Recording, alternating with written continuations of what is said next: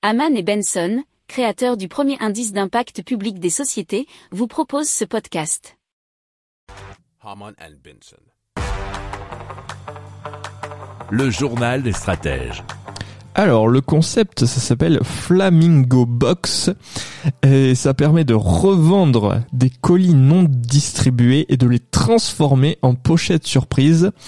Euh, alors vendus au poids sans que les clients voient le contenu au préalable nous dit 24matin.fr alors cette commande euh, une fois qu'elle n'a pas été distribuée pour le coup revient pour être stockée pendant 30 jours, euh, ce qui suit la réglementation européenne et ce dans la règle dans réclamation du client.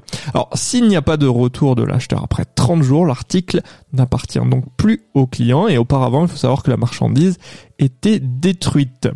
Alors maintenant qu'il y a la solution Flamingo Box, eh bien le plus souvent, eh bien ne sachant pas ce qu'ils vont trouver dans les pochettes surprises, les acheteurs revendent les colis qu'ils ont acquis, euh, nous dit l'article.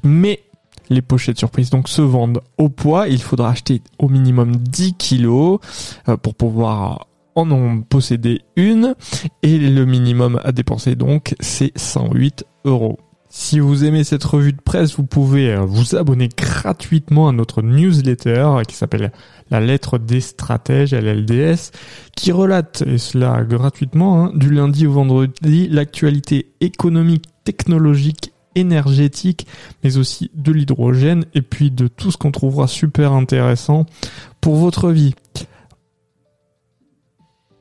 Pour approfondir ces sujets, abonnez-vous à la newsletter de Haman et Benson et écoutez nos autres podcasts que vous retrouverez dans les notes de l'émission ou sur notre site internet.